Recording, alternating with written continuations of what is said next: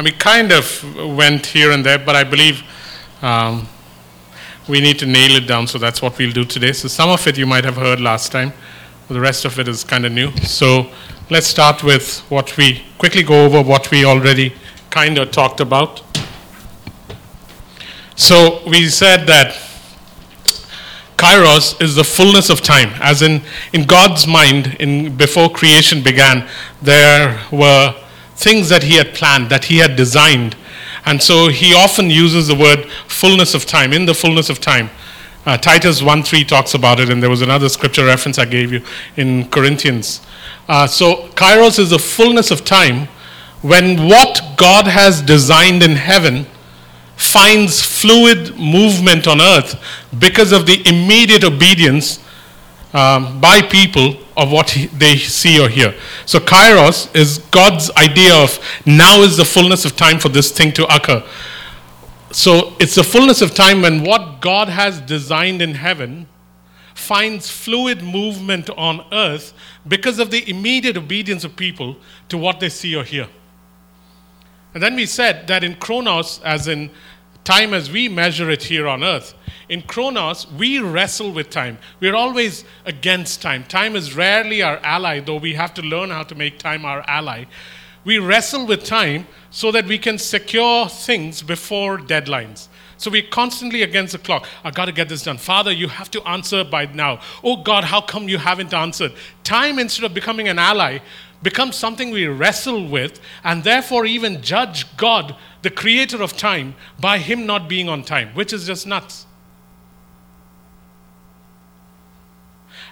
Instead, in Kairos, what happens is, in Kairos, what God designed and secured before the foundations of the earth breaks upon us in appointed time frames. As in, God has decided things in heaven. There's no wrestling with time. Instead, there are things that He's designed and He's secured for me, for Acts 29, for Vancouver, for the nation of Canada. He's, he's designed and secured things. And if we are able to uh, grasp it, and obey immediately, then what happens is it breaks upon us in appointed time frames.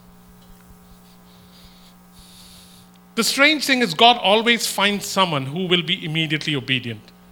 He always finds someone. he always finds someone. He will find a Mary when Jesus needs to be born. He will find a David when Saul goes crazy. He will find an Elijah when Ahab is ruling. He always finds people. The book of Judges is the story of God finding people who stood up at the time of deliverance. God always finds them. The fourth thing we said is perhaps the hardest thing to get right is timing. The hardest thing to get right is timing. It's something we struggle with. The hardest thing to get right is God's timing. And why is that? Because of our impatience, because of circumstances and pressures brought in by circumstances, circumstantial pressures, and because of our need to control things. Therefore, it's very hard to wait for God's timing. And it's not just your problem or my, my problem, it's been around for ages. Abraham could not resist the pressure of circumstances, the pressure of um, mm, um, Sarah saying, Go sleep with Hagar, the pressure of uh, circumstances prevented him eh, from waiting for God's time, and we still uh, bear the consequences of that. Jacob could not wait for God's time, even though right at his birth it was prophesied that the younger shall the older shall elder shall serve the younger. Jacob could not wait so he had to take things into his own hands. He was a control freak. Deception was used by him to control his environment. And so he would take over and deceive his father to get the blessing that was his anyways. The same goes for moses. Moses who was later known as a very meek man was a man who killed somebody because he wanted to be deliverer and could not wait for God to deliver, but took upon himself the act of deliverance. And so you'll find that waiting for God's timing is one of the hardest things to do. Saul did the same thing. King Saul, the first king of Israel, uh, head and shoulders above the rest. A man who was chosen by God would not wait for the sacrifice, would not wait for Samuel to come to offer the sacrifice. And so this timing thing applies to everything. It's not that God does not want to give it to you. But if you eat a fruit before it ripens, before its time, you will be left dissatisfied and you will also perhaps have a stomachache if it's really raw. And so yearn to get the timing of God right. It is not sufficient for me to hear that God is saying, do this. I then have to ask, when? It's a sign of maturity when you begin to understand the timing of God. Of the tribe of Issachar, it was spoken that here was a tribe who knew the times of God, who knew the times and seasons of God. They knew when to and when not to. And this is critical. So then, learn to know the times and seasons of life. And we said this last time through hearing clearly. So the first thing is hearing clearly. Have I heard it clearly? And then asking the question, now that I've heard clearly, when, O oh God? When, O oh God? It's the hardest thing to do, guys. I hear clearly in terms of what God wants me to do. My struggle is, I want to do it now. And then there's this thing of, but Jacob, uh, wait for the right time. And in your mind, waiting three days seems ridiculous. Why wait three days? But those three days can change circumstances so drastically, so radically, because He's not interested just in you. He's interested in what will happen to the people around you because of your obedience. One of the lines I love in Psalm 40 is Many will see and many will fear and put their trust in the Lord. But Psalm 40 starts off like this I waited patiently for the Lord. He turned and heard my cry. So, here clearly, um, learn through experience, through, the, through your own experience and through the experience of others. Learn. Very often, you've seen in your own life, and almost everybody here can testify to it, how you heard God and you did something, but the results were not exactly what you expected. And sometimes it tasted like gravel or broccoli, whichever is better. Uh, so the point is this, guys, that at the end of the day, uh, it doesn't taste good when the timing is wrong. So learn from experience and learn from the experience of others. And take this to heart, it is important. The third thing is to drop uh, is drop everything obedience. Drop everything obedience.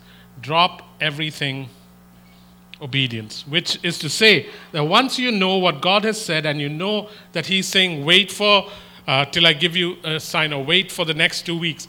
Once he says that, then it's like drop dead obedience. Oh God, I'll do this exactly as you want. It does not matter that all the conditions haven't lined up. It doesn't matter that the wind is blowing the wrong way. It doesn't matter that the fig tree has not blossomed. But I will do it on time. And one of the hardest things for a pastor or a um, leader to do is try to restrain you from doing something good when God has already asked you to. You don't know how difficult it is if you come to me and say, God has told me this, for me now to tell you, but I don't think it's a good idea to do it now. Because God has said it to you. You have the money for it. All the circumstances are right. Everything is lined up. But in your heart, you know it's not a question of things lining up. It is the time of God. Then to come and say to you, not a good idea, very few listen to it. And those that listen prosper. And then the last one is step by step navigation, as in now that you have told me and I will start this process, it doesn't mean that, all right, I don't need you anymore. You've told me when, where, why, now I'm going on my own. No, it's always step by step by step. This is how God took them through the wilderness. Um, when, the, when the pillar of cloud moves, you move. When the pillar of cloud stops, you stop. And they would sometimes just travel a few miles and then they would have to settle down. Then another few miles and they'd have to settle down. Why? Because God had His own plan at work. Plus, He's teaching, the, teaching you this, this crazy, amazing thing called the losing of self control, uh, the losing of control and the exertion of dependence. The opposite of control is not self control. Uh, the opposite of controlling things is not uh, letting go of things. The opposite of controlling things is reliance on God. That is the opposite of controlling things. And all of us are born with that. Eh? We are born with a desire to control and dominate. Our, our circumstances may add to it and so heighten it, but trust me, it ain't nobody's fault. It is your innate sin nature that was put on the cross, so stop carrying that cadaver. I have to constantly remind myself of areas where I control life because they keep coming up.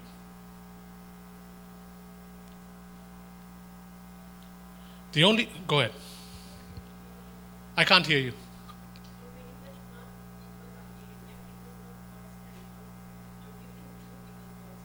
Yeah.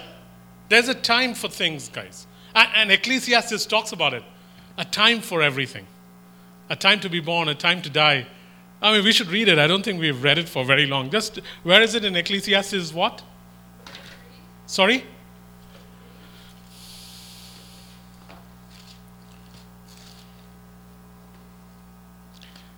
There is a time for everything and a season for everything under heaven. This is from one of the wisest men who later on became one of the foolishest men. Uh, there is a time for everything. When he wrote this, he was wise.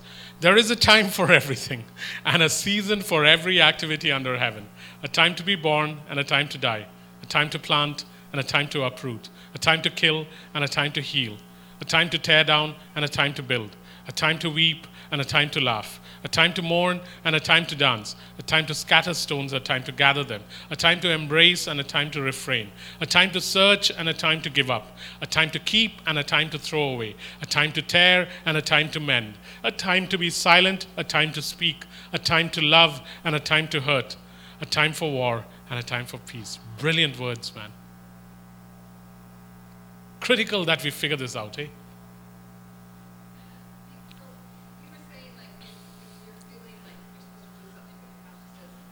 No, no, not your pastor says. Anybody says. I'm not trying to take the responsibility on myself. If your husband says, that's even tougher. Yeah, go ahead. Yeah.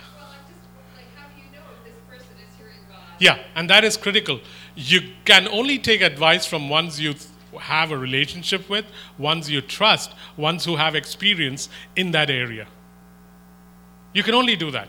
Do, it's, it's not wise to take advice from people you have. Uh, you, you can't take advice from experts on CNN. Because they might be experts, but you don't have a relationship with them. You don't know their biases. So that's one. Two, you have to be able to have developed through relationship a degree of trust. Three, have they walked this before and do they know how to do this? You can only take uh, advice from someone who's done something in that area before and has a proven track record. Otherwise, no. He does. But because he is relational, he loves using relationship. He does. I mean, why anybody, anything like a donkey? So he does. But more and more you will see that the stories of the Bible are usually relational simply because God is relational. That's just the nature of it. So uh, even though um, um, um, Anna and Simeon were sent to speak into Jesus' life, most of the things Jesus would have learned would have come from Joseph and Mary, because there's a relationship there. Same with the disciples. Paul heard, strangely enough, directly from Jesus. Relationship. All the disciples learned from him. So I'm not um, uh, saying that others who do not know you cannot speak into your life, but let it happen through relationship. It's, uh, at least you can question.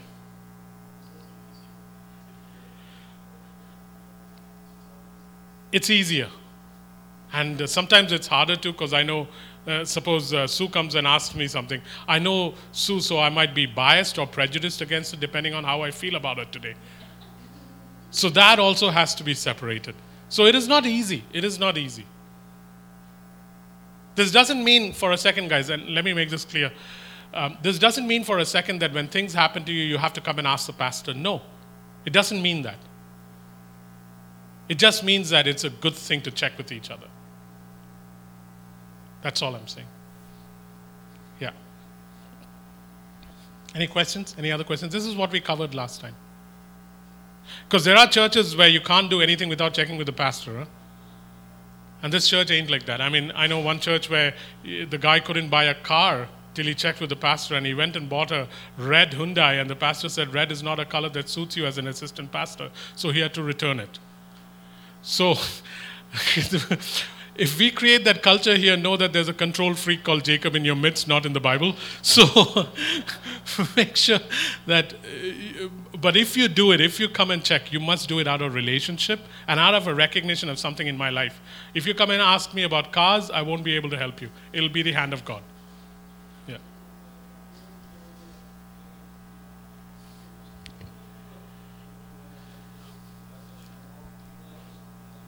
Okay, so um, uh, when Dano came to uh, Vancouver, he, he uh, uh, wanted to buy a car. And so um, he uh, had the money to buy a car and he was gung ho about buying a car. I even, he even knew what kind of car he's supposed to go and buy. And so he talked to me about it. And there's no reason to stop him from buying a car. He's got a huge family. and um, other, so he had to buy a car. But somehow, one of the things uh, I sense the Lord saying to me, and I wrote to him and his wife saying, This is what I sense the Lord saying that when you come in, do not go for something new. Wait because there is a time period. And there were reasons God gave for that time period. So I explained it to him. He still has it on his phone. And his wife was immediately agreeable. And it didn't take long for him to say, Okay, this is the way we go. And so for the last two months, he kept um, driving what he was driving. And then while I was in Mongolia, he started sensing that it was now time to go ahead. And he wasn't asking permission because he's never asked permission. But it was like, Jacob, I think now is the time. And I'm in Mongolia and I'm saying, Dano, you've been so patient about this. You must go and God will bless you. And God blessed him with what he has right now, with a phenomenal deal. So why does two months make a difference? I am not sure. All I know is there are timings to things. You will find out further down the line. Sometimes it is just to make me walk with humility. That is all it is. Sometimes it is to teach me patience. Sometimes it is to teach me dependence. Sometimes it is to break something off me, like control, or like envy, or like uh, pride. It doesn't matter what he uses. Timing of God changes the person. The timing of God changes the person. Did Moses change because he got the time wrong? Yes. Then he had to wait 40 years in the wilderness before he was made the meekest man on earth. Did Joseph change? Yes. He saw dreams when he was 16, but there was a process that happened during which he was changed. The timing of God is a process that changes you. The timing of God is a process that changes you. It changes this and it prepares this. I mean, I love the guys under 30 in this church. But every time I get really enthused about them, I think to myself, they're only 28. Give them some time. Because there is something called time that changes you.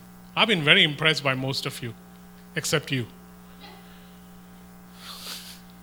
I don't know who I was looking at.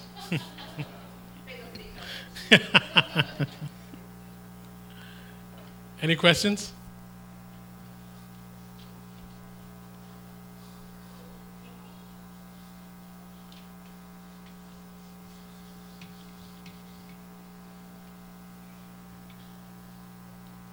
Any questions, guys?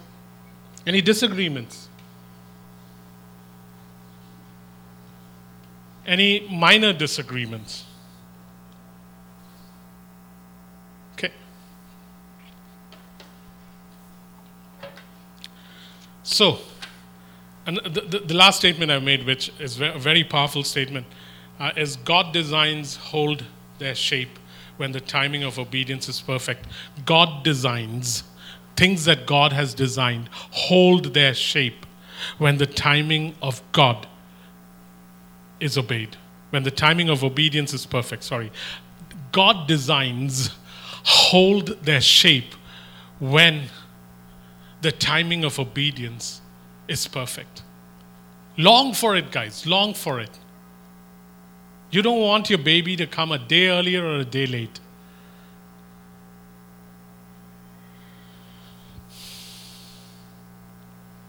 So here are the conditions for prevailing prayer from the kairos of God. prevailing prayer, as in the prayer that engages, overcomes, and is victorious, that comes from the fullness of time of God, here are the conditions that have to be met. First, ascertain the plan of God, as in, find out, Father, what is it that you want to release into Acts 29 at this present time? What is it that you want to release into me and my family's life at this present time? What is it that you want to release into Vancouver at this present time? What do you want to release into this nation or into Myanmar or wherever? Jerusalem, Judea, Samaria, ends of the earth. What is it that you want to release? Ascertain the plan of God. Churches that are gateway churches, and by gateway churches, I don't mean mega churches. I don't mean churches with a great worship band or a media profile. I mean churches that are a, are a pathway or a, a channel for God to flow through into the earth. That's what I call gateway churches. Any church that is a gateway church must be able to ascertain the plan of God for that present time. How do you get there? You get there by also using the same method for your life. This is what allows us to change on the fly, guys where you may be doing a certain thing and it may be important to finish that certain thing. But what if God wants to interrupt your plans? Show me a guy in the Bible who did things for God, whose life was not interrupted by God, and whose plans were not changed by God. Take Hebrews chapter 11.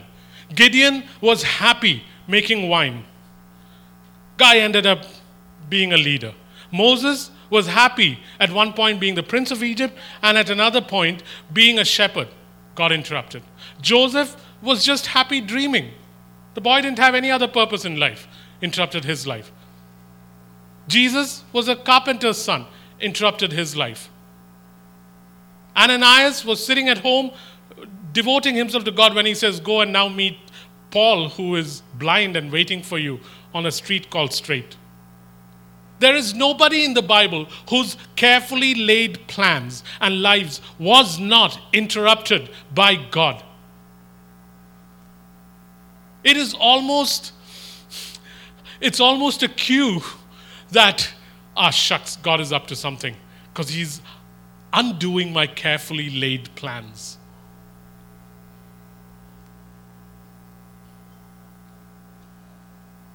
Just check, guys. Go through the Bible. You'll rarely find a guy whose life and whose pathway that he had really chiseled out and his parents had prepared for him was not interrupted. I know you might find a couple of guys, but I'm saying most cases that's not the case. So ascertain the plan of God. So here's something that you need to do. Man, these uh, teachings like this are so full of life, guys, so full of life, simply because it's coming from the mouth of God. Half the things I say aren't in my notes, and I just thrill at the fact that God wants to bless us with these things. They are full of life. Take them, embrace them, because they are not complicated. Words like kairos are complicated, but what is being taught is ridiculously simple and practical. Find the plan of God for you. Uh, it takes time. It takes time to go stand up on the um, um, uh, like Habakkuk was told, go stand up on this um, watchtower. Look for me. Look for what I'm going to write. Ah, oh, it takes time, but it's so worth it. And here's the thing time will be your enemy. When you can't get it in one hour or two hours, when you can't get it in one day or two days, when you can't get it in one week or two weeks, you will say, eh, this doesn't work. But what if you waited for two weeks and one day and God came through? You are set for the rest of your life.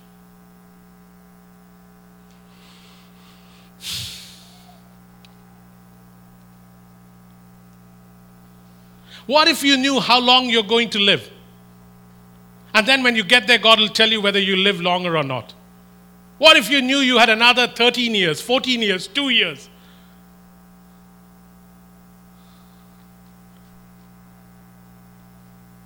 You can claim 120, it ain't going to happen to most of us except Wayne. But what if you knew? The things that God desires to tell you are just so amazing, so amazing. I plead with you, find time to find out.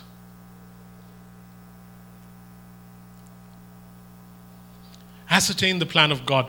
Apply it to yourself, apply it to Acts 29, apply it to the city, applied to cities, applied to nations.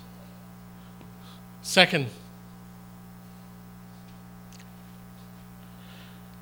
once you ascertain the plan of God, obey its urgency, obey its urgency without amendment.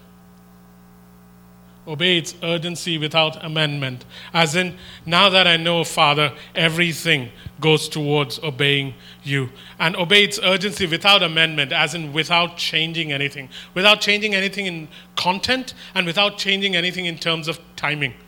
Oh God, I've heard you. I understand what you've said. I set out now. There will be no change in the content of what you've shown me because I cannot amend it. And apostolic people are a sent people. A sent people are sent by a sender. A sender who has a certain way you want he wants you to behave. There is a term in Hebrew called shalia. Shalia means an exact copy of the original. When God sends you to do something, He wants to be a shalia, as in, I want you to represent me fully. You cannot amend what I tell you to. If you're an emissary or an ambassador, you do not speak your own opinion. You may have an opinion, but it doesn't count.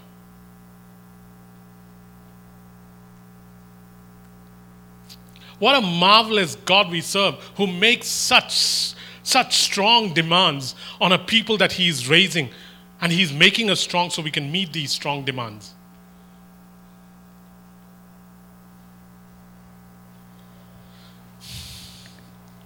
Obey its urgency without amendment. Without amendment of content or timing. Third, this is perhaps as difficult as any of the others. Become the womb, become the womb through which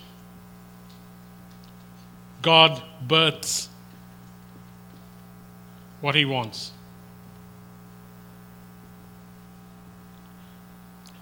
The only important word in all this is this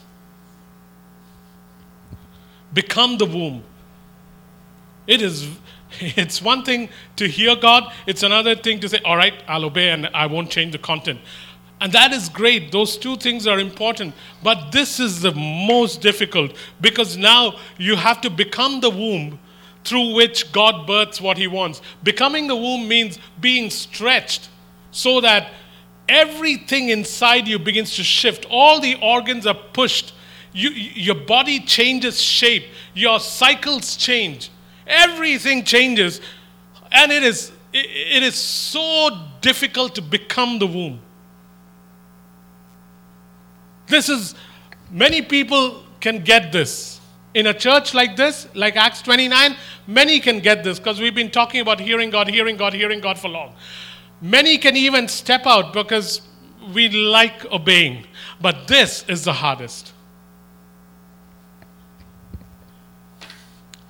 Because God's dreams you cannot contain. God's plans you cannot contain. The movement of God on earth you cannot contain, nor are you ready. Nor am I ready. So, unless I become the womb, unless I begin to stretch, this is impossible. And stretch beyond belief, eh?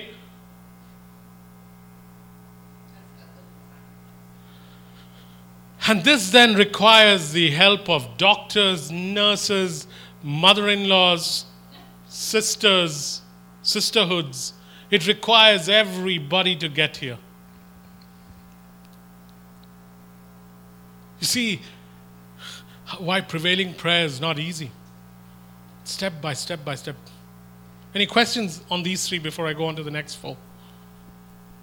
Any questions?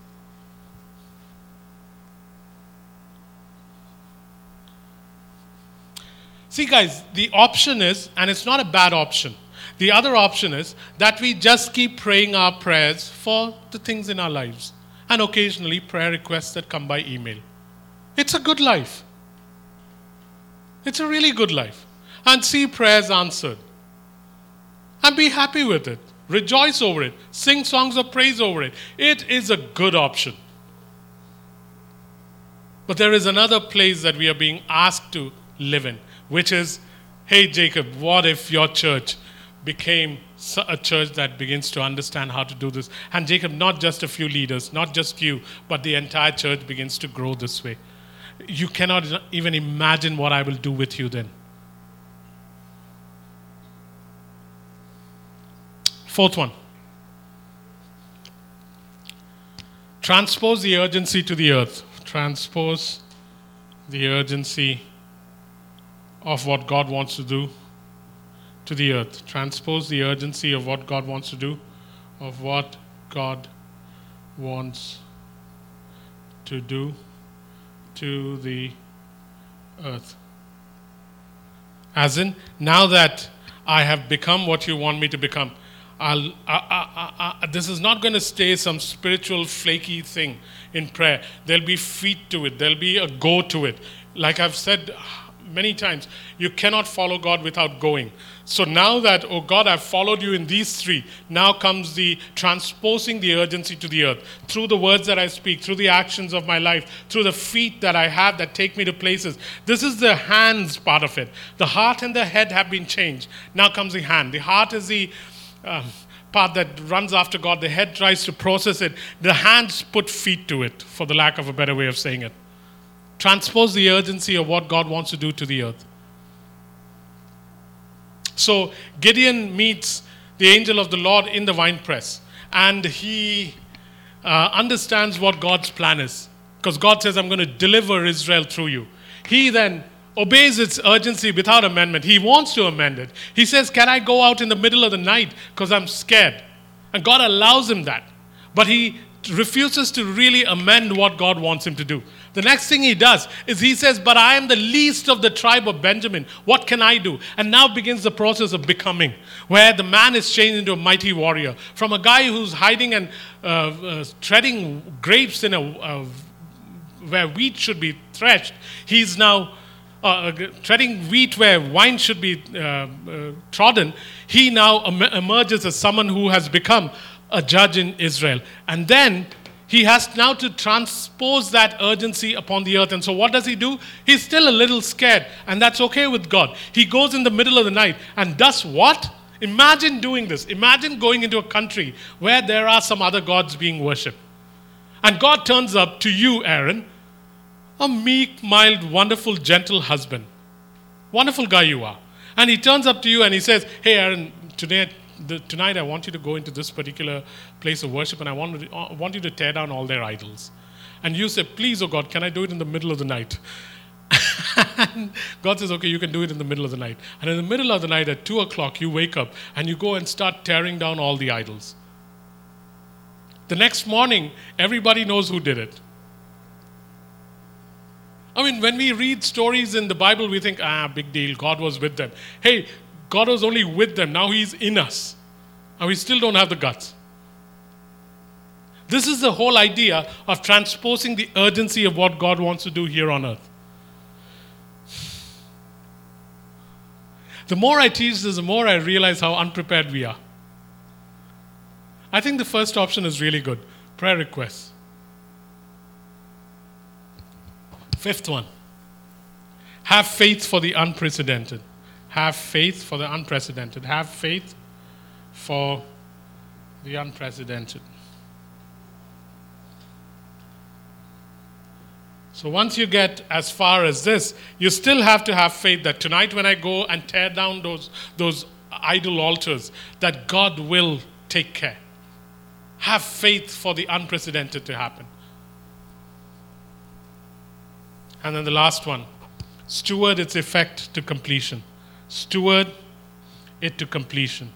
Steward it to completion. As in, it's not now the time to celebrate just because God has poured fire down on Mount Carmel and he has proven who he is. Elijah could have stopped there, but Elijah takes it a step further. He says, Slaughter the 450 prophets of Asherah and the 400 prophets of Jezebel. He stewards the, uh, the end of the apostasy, apostasy to its completion. He doesn't say, all right, now that we've shown who God is, it's enough. No, no, no, no, no. Now he goes to erase from Israel every last iota of what has corrupted Israel Jezebel and her priests, and the prophets of Baal. He destroys them. This is what we're being called to, guys. Noah did this. I mean, I don't know if there was a flood before the earth began. All I know is the earth was chaotic and it was surrounded by water. Are different theories on whether there was one flood or two floods. Was there a pre earth flood? We won't go there today. But all I know is God divided the waters, put them up and put them down, and the earth was created. And then suddenly there's this volcanic break and water spews again. But till then, people on earth did not know what rain was like. The weather was like spring. The, the earth was watered by the firmament above and the rivers below.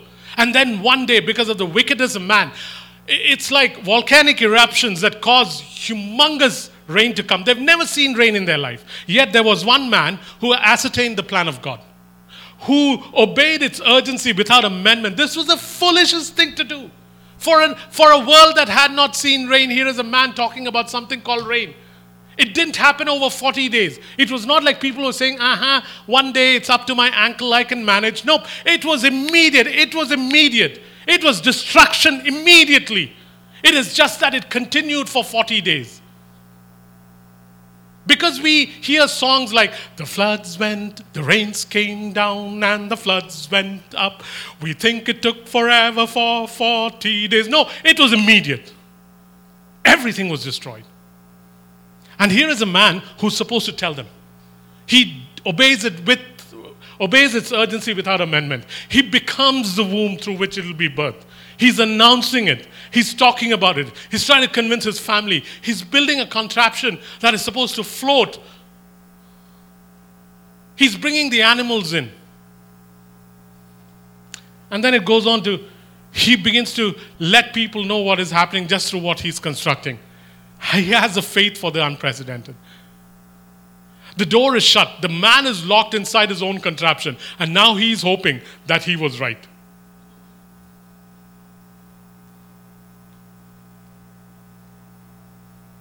And then he stewards it to completion because a new earth begins. A new day comes. A new earth begins.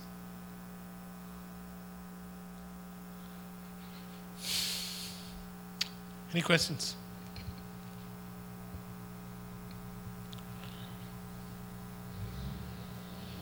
Guys, this kind of prayer, if we begin to, and we will begin, is going to break indifference. You cannot be indifferent when this starts. It is impossible to be indifferent. You may not know how to pray, but with grunts and monosyllables, you will pray. You cannot be indifferent when this begins. You cannot be complacent when this begins. You cannot be rebellious when this begins because these kind of prayers, these things have no room. You cannot squeeze in rebellion, complacency, or indifference between any of these lines. It's not possible. Instead, it'll bring us to a place of a new day, a place of reformation, a place of Gilgal. Gilgal was a place where Israel started afresh, where there'll be a thrust forward.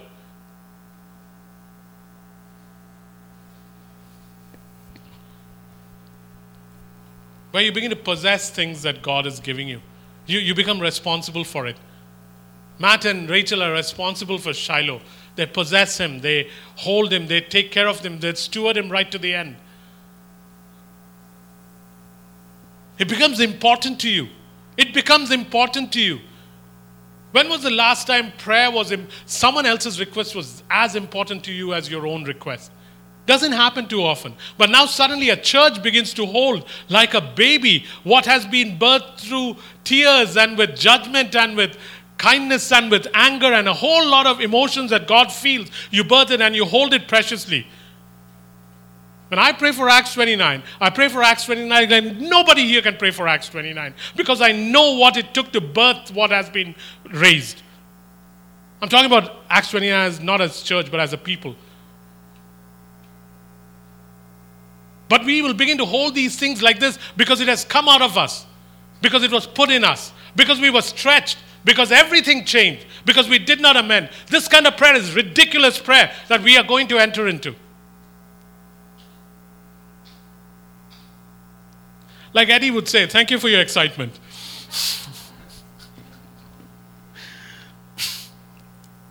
The other thing that happens, guys, is that it routs the devil.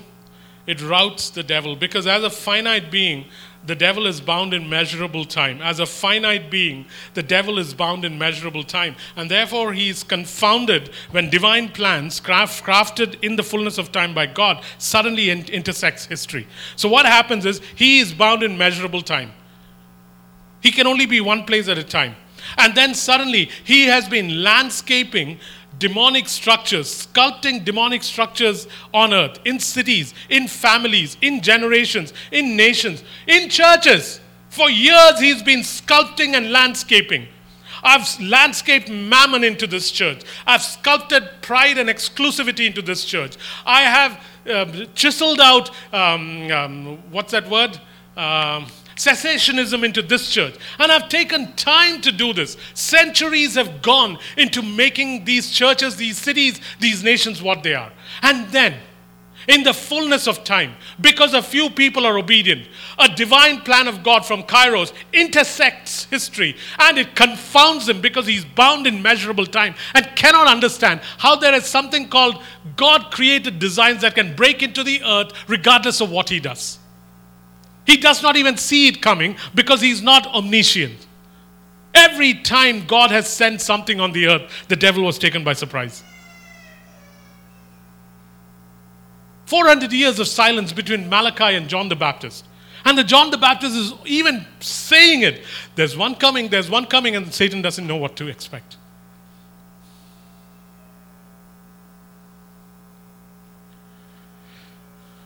Why? 400 years. Go back 2,000 years before that. When in the Garden of Eden, Satan was, uh, uh, um, uh, uh the devil, uh, serpent was cursed. Even then, he doesn't recognize what this seed is. He recognizes it only after the seed is born. He is not omniscient. He does not understand. It confounds him. But what then happens is when Satan is confounded and he finds out that God has suddenly unleashed something through a people that follow this, then what he does is he begins to rage against what is being birthed. He begins to rage against what is being birthed. After Moses was born, babies were slaughtered. After Jesus was born, Rama was weeping. Because now that he has realized what is afoot, he comes against it. And why is it important to say this? Because if we go down this way, then it brings confrontation with enemy powers, princes, and principalities. It brings confrontation with enemy powers, princes, and principalities. Princes with one S. It brings confrontation with enemy powers, princes, and principalities, as with Moses and the Pharaoh and his magicians, as with Herod's soldiers, as with the uh, priests of Artemis, as with the 850 prophets of uh, Jezebel and Asherah. It brings you into confrontation. We talked about this last week. We said that the powers of darkness can be routed quickly if your hands are trained for war and you know how to wield the sword of the Spirit. The strange thing is, you wield the sword of the Spirit with your mouth. Out of his mouth, there comes a double edged sword. The strange thing is, Christians wield the sword of the Spirit with their mouth because out of your mouth shall come the double edged sword. Therefore, a people that have learned to be silent are poor wielders of the sword. Do you realize how difficult this is going to be? Because we, uh, we, we enjoy the climate, the blanket of silence in this church and in this nation. I've tried hard, guys. You know that. I haven't seen. Uh, signs that are terribly exciting. But you cannot wield the sword of the Spirit if it does not come out of your mouth. Amazing, eh? Lot of work, man. Let's just return to prayer requests. How else will I impose confusion and execute sentence on the enemy as it says in Psalm 149. I mean, Psalm 149 says that um, this is the privilege of the saints that they shall lie on their beds and shall have the high praises of God in their mouth and a two edged sword in their hands. To do what? To execute upon the nobles and the kings uh, uh, sentence written by God and to execute vengeance upon them, to bind them in fetters. Psalm 2, verse 8, or Psalm 8, verse 2, I'm not too sure. I think it's 8 2. Out of the mouth of babes I have ordained strength for the silencing of the avenger. And somehow the avenger has been able to silence the church.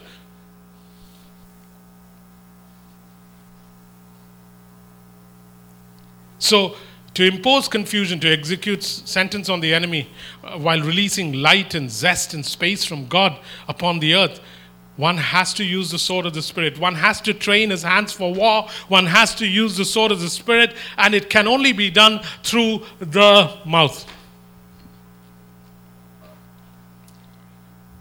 Through the mouth. Any questions? Any questions, guys?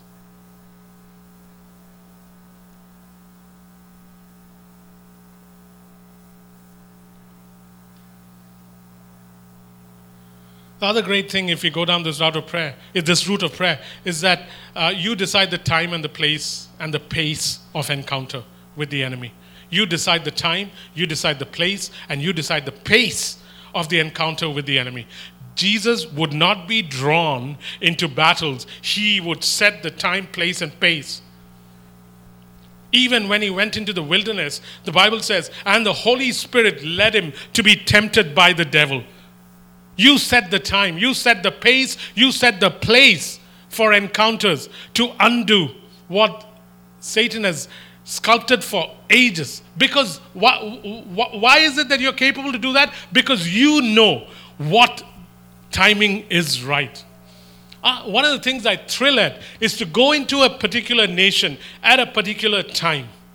I'll wait, I'll wait. I remember going to a certain nation where um, there is um, a, a, a, a, party and a leader that, that is troubling the nation, that is bringing uh, great harm to Christianity. And I know I'm supposed to go there. I also know that I'm supposed to call a pastor from the east of the nation and a pastor from the south of the nation and bring them to the capital city of the nation. I also know that I need to have them come there and tell them what's going to happen in the nation for the next little while as, as ascertaining the plan of God. But here's my problem I need to know when. And so I'm waiting and waiting, and then I realize I have to go during a certain festival that this nation celebrates. So at that particular time, during that time of the festival, I land up in this uh, capital city, and those other pastors join me. And what we prayed there transpired within three days. Three days. Why? Uh, Jeevan knows about it. Some of these, uh, some of you know about it. Three days. The point is, guys, when you get the timing right, you get to set the pace, the place, and the time of encounter with the enemy. And he is defeated because God knows when he needs to be undone. Sometimes God undoes the enemy just after he's planned everything and he's going to leap. Other times, God undoes the enemy by destroying the bud so that it never flowers. It depends. God could have taken out the Egyptian army anytime. He goes through 10 plagues and brings them to the Red Sea, and in one shot, undoes them all. And who gets the glory? The God of Israel, who from then on is known as the dread of Jacob and the nation's fear, because Israel was known for one thing. They belong to Jehovah, who drowned Egypt in the Red Sea. That's what they, he was known as.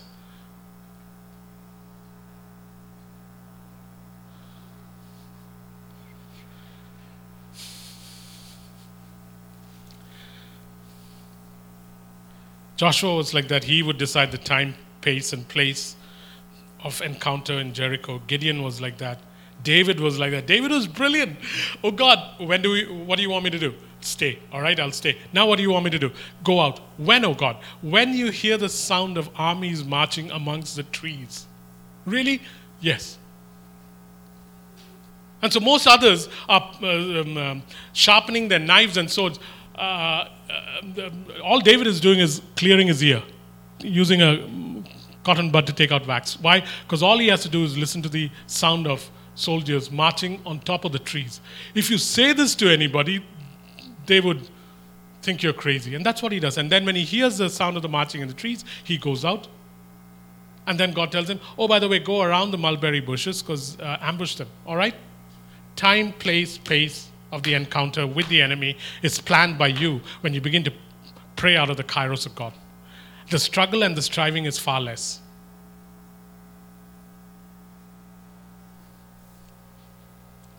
These steps are precious. Go through them, try practicing them. You won't find them in any book, eh? This is for you from the Lord. See, the full scope of praying like this is taught and caught. So it is taught as in taught like this, but it is also caught as in so go and go and learn it. Or may I be so audacious as to say, come and learn it. Come and learn it. Learn how to pray like this. It is both taught and caught. Joshua learned from Moses, and then God took him to a new level. Elisha learned from Elijah, and God took him to a new level. My first introduction to this was from a, guy called Mike Hyman. I have tried Googling him, can't find him. And so he came. I was, I, I'd been a Christian for three and a half months. And I see this guy, and he's got ridiculous faith and knows how to pray a certain way, knows what to say, knows what to bring into a nation. I'm thinking to myself, how does this work, man? It's both caught and taught. You can't just learn it through teaching, it has to be caught too.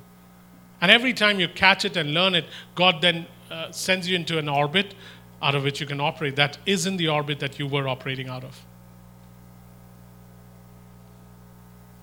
I'd highly recommend this to the leaders at Acts 29 and to everybody in Acts 29 that we go down this road. Think I should stop here because that's heavy enough because I've got much more to say. This is going to take another week, it looks like.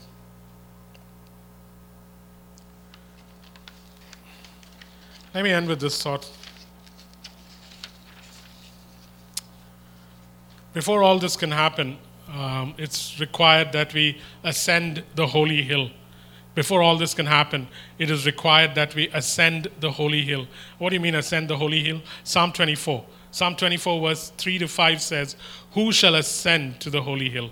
I mean, if you want to ascertain the plans of God, uh, Psalm uh, Matthew chapter 5 verse 4 says I think it's verse 4 or verse 6 it says blessed are the pure for they shall see God and so, one of the, one of the easiest ways to catch God or to see his footsteps or to know his presence and power and goodness um, uh, and laughter is to uh, press towards purity. And so Psalm 24 says, Who shall ascend the holy hill of the Lord? And it says, He who has a pure heart and clean hands, he who does not give his tongue to deceit, nor cheats, nor um, um, uh, craves for things he will ascend the holy hill of God. And this is critical to understand this. And so, a church and its leaders must have pure hands and hearts to prosecute this kind of prayer because a call to holiness precedes a call to war. A call to holiness precedes a call to war. A call to holiness precedes a call to war. Very often in the Bible, you'll see before God turns up, or before God would even send people out to war, He would say to the leader, saying, Tell your men to set themselves aside for the next three days, for I'm going to turn up. Or tell your men to set themselves aside. I mean, David, when he turns up at, um, at the. Um, at Shiloh, I think he turns up, where Goliath's sword is kept and there is the bread of presence before God. And the priest asks him, Hey, uh, before you eat this bread, have your men been holy? And David says, Yes, since we started out on this war, we have kept ourselves pure. In those days, purity meant something completely different from these days. It was more external and ritualistic than moral. But this is how people went out for war because there was a call to holiness before there was a call to war. So to even go here, the first thing that must be prosecuted at Acts 29 is an ability to press into greater holiness. Let him who steals steal no more. Let him who drinks stop drinking. Let him who watches pornography stop watching pornography. By the way, if you ever want to talk to your kids about pornography, let me know because there's an article I'll give you because the first time children are exposed to pornography are between the ages of 8 and 11 now. And it's not that they watch it at home, they're exposed to it at school. So just be aware eh, that even though your home may be uh, an insulated place where things are wholesome, uh, it's not the case in school. It doesn't matter whether it's Christian or non Christian schools. Sin is the same in both schools, eh? So, let him who watches porn or watches anything that is um, sexual or full of lust cease from it. Let him who is proud humble himself. This is what needs to be done. Let him who is angry become a man of temperate um, uh, demeanor. Let him who is lazy begin to step up and work for God. Let him who is dull and sluggish and lethargic about spiritual things rise up, wake up, O sleeper. This is what it means to ascend the holy hill. And herein lies the problem we talked about last time. When, it come, uh, when I said one can't self circumcise, one has to be circumcised. If I am proud, I am the last one who is going to see it, admit it, because it's my blind spot. This is where I need someone to say, hey, you got an issue, Jacob, and your issue is pride. And now begins the work. I was talking to the Lord today, and I was saying, Father, give me the courage to go to each person at Acts 29 and at least invite them into holiness by saying, here, here, and here. First, a general invitation saying, Come, let us become this that God wants us to become the womb. And the second is, in the process, could you begin in these two or three areas where there's a deficiency? And Jacob, what about you? Oh man, I am exposed to this every week where people correct me. And severely, not like I do you. I'm kind to you. And if you think there is an issue in my life that you must point out, then Come and sit with me and point it out to me. One on one, gently. Giving me the honor that is due me, just as I give you the honor that is due you. Not to tear me down or destroy me, but to build me up. And I will do the same for you. Because if I don't do this as a leader, what am I good for, man? Preaching? Anybody can do that. This was the responsibility of leaders. Prosecute, I'm sorry, I'm stuck with the word prosecute today, but let's pick another word. This was the responsibility of leaders. Bring to me a holy people. Moses, go down. Tell your people to shape up because I'm going to turn up on Mount Sinai. Tell them not to come near. And he, they would do, Moses would go down. And then he would come up again. He said, No, go down again. And he would have to make that trek all the way. I'd say, Father, you know I don't like climbing mountains. No, go down, Jacob. And again, go back, grouse grind. I would have assistant leaders go up and down. Hey, Jeevan, you go, man. Get those two stone tablets and come back. And then Jeevan would tell Don, and Don would come up with some brilliant excuse. And then they would have Derek tell me that they wouldn't be going.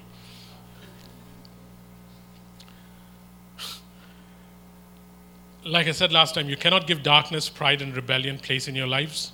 We must be circumcised and must have the flint knife used on us, and you cannot self circumcise, you'll bleed to death. We must visit Gilgal. Joshua 5 9, they visited Gilgal where reproaches or conditions that were negative, that were demonic, that were shameful were taken away. Gluttony must be removed.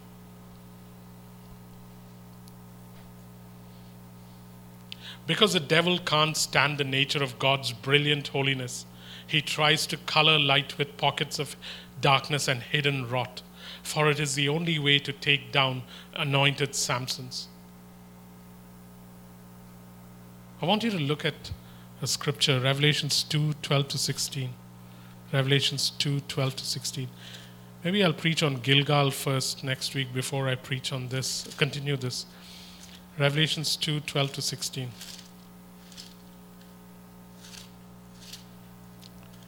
Revelations 2 12 to 16. Um, to the angel of the church in Pergamum, write These are the words of him who has the sharp, double edged sword. So, these are the words of him who has a sharp, double edged sword. So, the, uh, we've been talking about that. I know where you live, where Satan has his throne, yet you remain true to my name.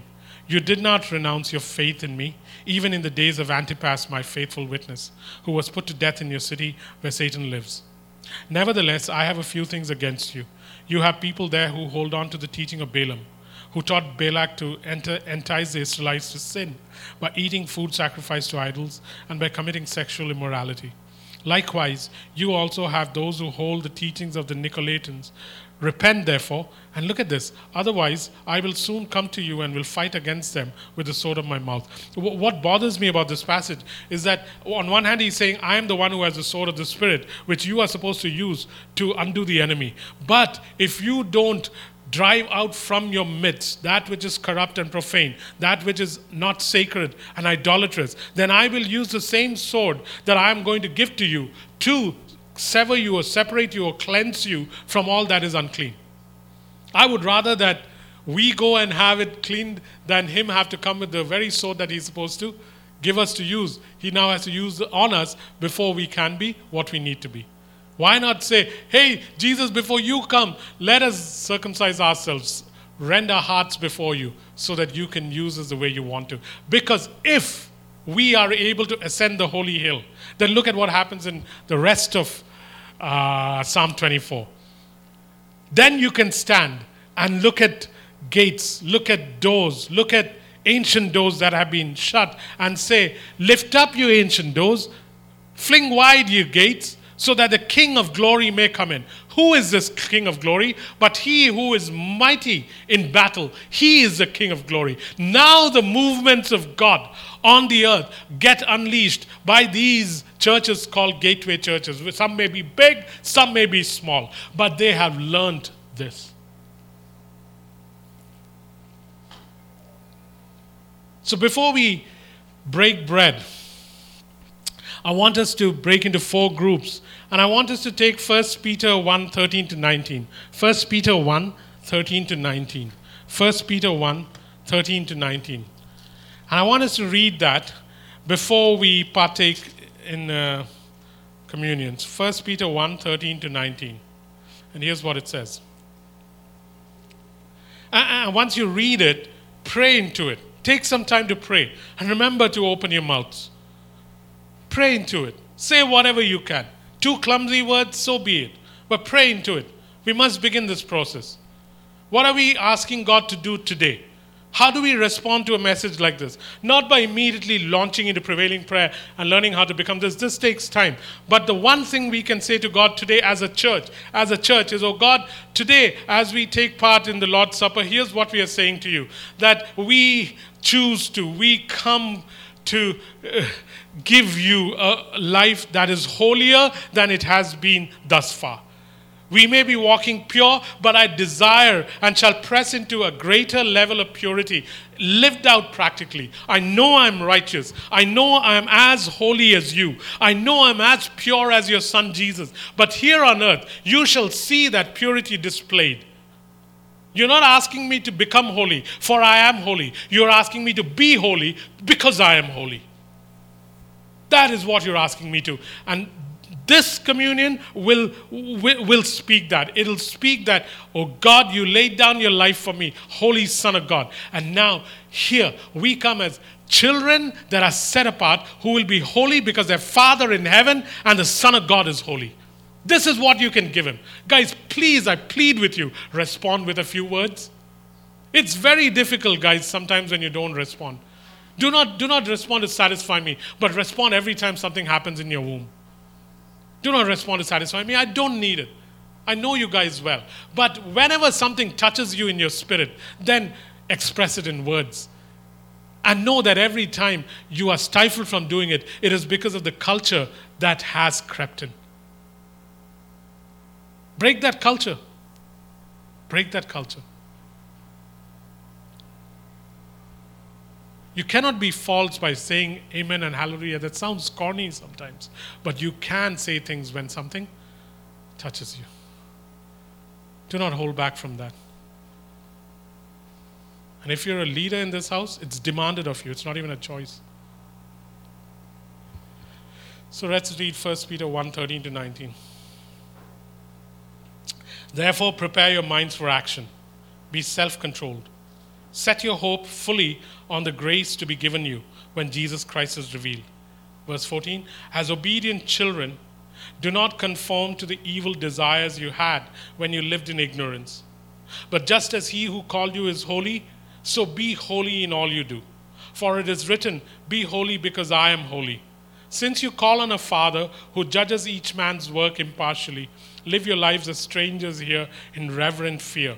For you know that it was not with perishable things, such as silver or gold, that you were redeemed from the empty way of life handed down to you from your forefathers, but with the precious blood of Christ, a lamb without blemish or defect. So just break up into groups, uh, just four groups. One, two, three, four, and uh, just uh, pray into the